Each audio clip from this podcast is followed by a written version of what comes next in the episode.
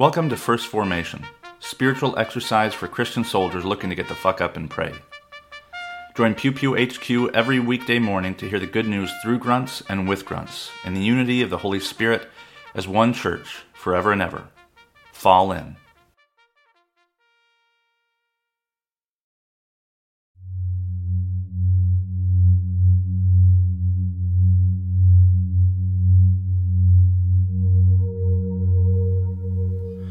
Psalm 19 The heavens are telling the glory of God, and the firmament proclaims his handiwork. Day to day pours forth speech, and night to night declares knowledge. There is no speech, nor are there words. Their voice is not heard, yet their voice goes out through all the earth, and their words to the end of the world.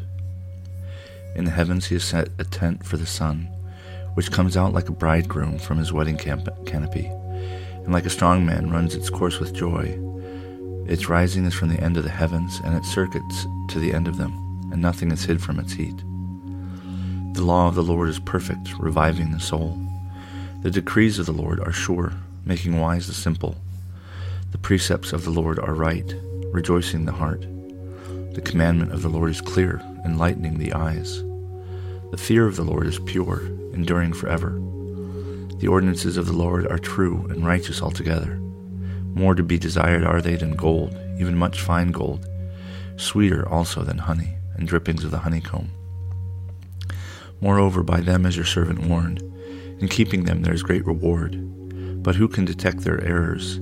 Clear me from your hidden faults. Keep back your servant also from the insolent. Do not let them have dominion over me. Then I shall be blameless and innocent of great transgression. Let the words of my mouth and the meditation of my heart be acceptable to you, O Lord, my rock and my redeemer. Nehemiah chapter 2, verses 1 through 10. In the month of Nisan, in the twentieth year of King Artaxerxes, when wine was served him, I carried the wine and gave it to the king. Now I had never been sad in his presence before, so the king said to me, Why is your face sad, since you are not sick? This can only be the sadness of the heart. Then I was much afraid. I said to the king, May the king live forever. Why should my face not be sad when the city, the place of my ancestors' graves, lies waste and its gates have been destroyed by fire? Then the king said to me, What do you request?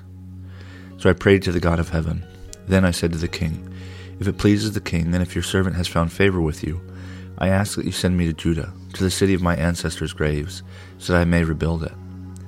The king said to me, the queen also was sitting beside him, How long will you be gone, and when will you return? So it pleased the king to send me, and I set him a date. Then I said to the king, If it pleases the king, let letters be given to me, given me to the governors of the province beyond the river, that they may grant me passage until I arrive in Judah, and a letter to Asaph, the keeper of the king's forest, directing him to give me timber to make beams for the gates of the temple fortress, and for the wall of the city, and for the house that I shall occupy. And the king granted me what I asked, for the gracious hand of my God was upon me. Then I came to the governors of the province beyond the river, and gave them the king's letters. Now the king had sent officers of the army and cavalry with me. When Sanballat the Horonite and Tobiah the Ammonite uh, official heard this, it displeased them greatly that someone had come to seek the welfare of the people of Israel. Romans chapter 12, verses 1 through 8. I appeal to you, therefore, brothers and sisters, by the mercies of God, to present your bodies as living sacrifice, holy and acceptable to God, which is your spiritual worship. Do not be conformed to this world, but be transformed by the renewing of your minds, so that you may discern what is the will of God, what is good and acceptable and perfect. For by the grace given to me, I say to everyone among you, not to think of yourself more highly than you ought to think, but to think with sober judgment, each according to the measure of faith that God has assigned. For as in one body we have many members, and not all the members have the same function, so we, who are many, are one body in Christ, and individually we are members of one another. We have gifts that differ according to the grace given to us prophecy in proportion to faith, ministry and ministering, the teacher in teaching, the exhorter in exhortation the giver in generosity, the leader in diligence, the compassionate in cheerfulness.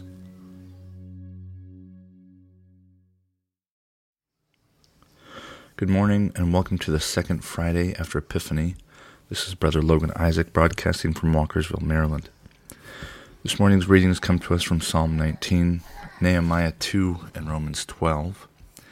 And the the language used in the latter part of the Romans reading was interesting to me because Paul is outlining these different roles that he envisions within the church, um, but also because it stood out to me because um, when he uh, encourages them not to uh, think of yourselves more highly than you ought to think, but to think with sober judgment.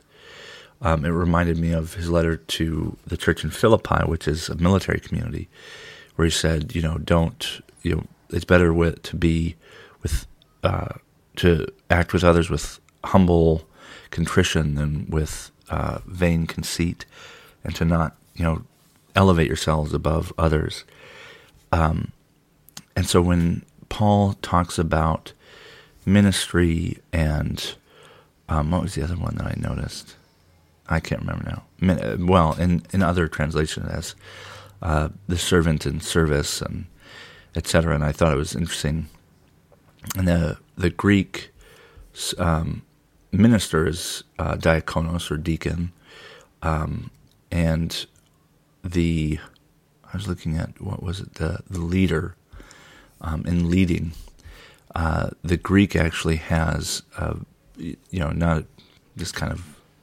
I thought it might be interesting given like what uh, I think the military is and what it does. Um, the leader in the Old Testament is usually either some version of archos in Greek, um, and in in Hebrew it's sar, um, but in the, in Paul's letter in the Greek, um, it's actually not the leader is proistemi, and to lead with diligence uh, is spoude, um, which can be care, um, but also um, haste or urgency. Um, so these are these different offices or roles that Paul envisions in the church teaching, exhortation, giving, leading, compassion, uh, ministry. Um, and I, I think it's it's important to point out when he's writing to the most powerful city in the empire um, and he says, look, there's all these different things that we can do. Um, and that not, he reiterates again his lesson that he's given elsewhere, that not all members of the body of Christ have the same function. And we are members of one another. Um, we have been given these gifts according to the measure of faith that God has assigned us. So the the the stratification, the social stratification that occurs in human society, which I think is just you know endemic to who we are. Like we we always look to figure out where we stand on some imagined ladder. You know, who's above us, who's who's below us. There's always got to be a pecking order. And Paul consistently breaks that down to say, no, no, no, don't don't assign the wrong, don't assign value to your job uh, and certainly not if it is to kind of place yourself above or below someone else. We're all we all have different things that we're called to do, um, and those with money uh, and power are probably called to be the givers, and they are called to generosity, according to Paul. Um, others who don't have much material, they may be called to exhortation um, or compassion um, or ministry or service um, and as as comforting as I might find these structures and hierarchies that we create, I'm, i am sure I'm not the only one. Um, we shouldn't lose sight of the fact that that's not that we we shouldn't give it any more weight or gravity than it deserves.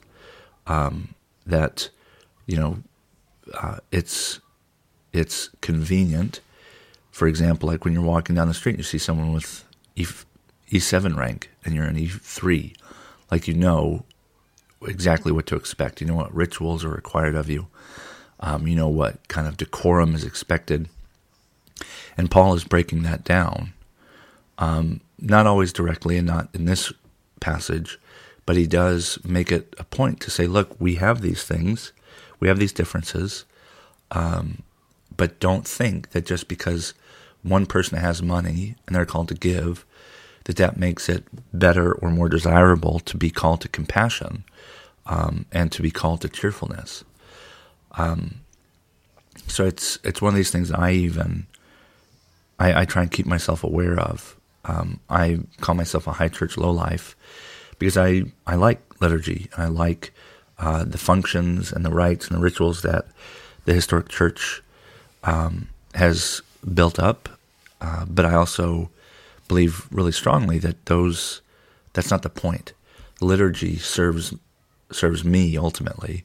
Um, it doesn't serve the community all the time, um, and I don't know for sure that it really serves God. I think what serves God is what's going on in our heart. And for some people like me, liturgy helps. Structure helps. Order and hierarchy helps.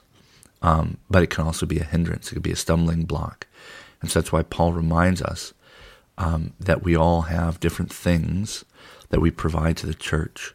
And different is not better or worse, um, but different is diverse and stable and um, nuanced. And I think that's what Paul is um, bringing to our attention here.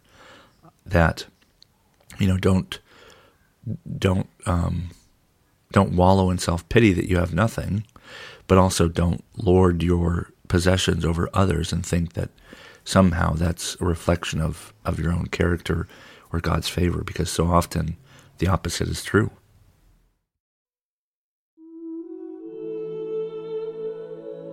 A prayer for the poor and neglected from the Book of Common Prayer.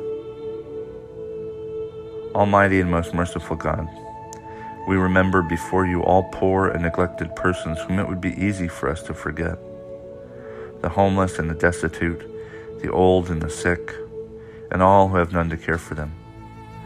Help us to heal those who are broken in body or spirit, and to turn their sorrow into joy. Grant this, Father, for the love of your Son who for our sake became poor, Jesus Christ our Lord. Amen.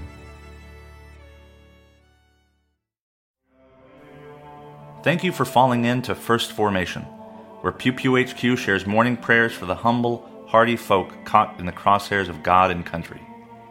If you like what you've heard, you can participate in one of the three following ways. First, you can support the podcast at patreon.com slash pewpewhq. You can contribute as little as a dollar a month, and you can cancel at any time if I ever piss you off. Second, you can become a co host by recording a lectionary reading for a future episode. Instructions will be provided, and you don't have to be a grunt to collaborate with Pew Pew HQ in this or any way. Finally, you can also record and send prayer requests of a minute or less. Prayers can be included in the episode, read anonymously if you wish, or kept private for me to pray for off air. So there you have it three ways to participate in First Formation. I hope you'll continue to listen, even if I can't convince you to jump in. This has been Brother Logan Isaac, always faithful, always family. Semper Familia.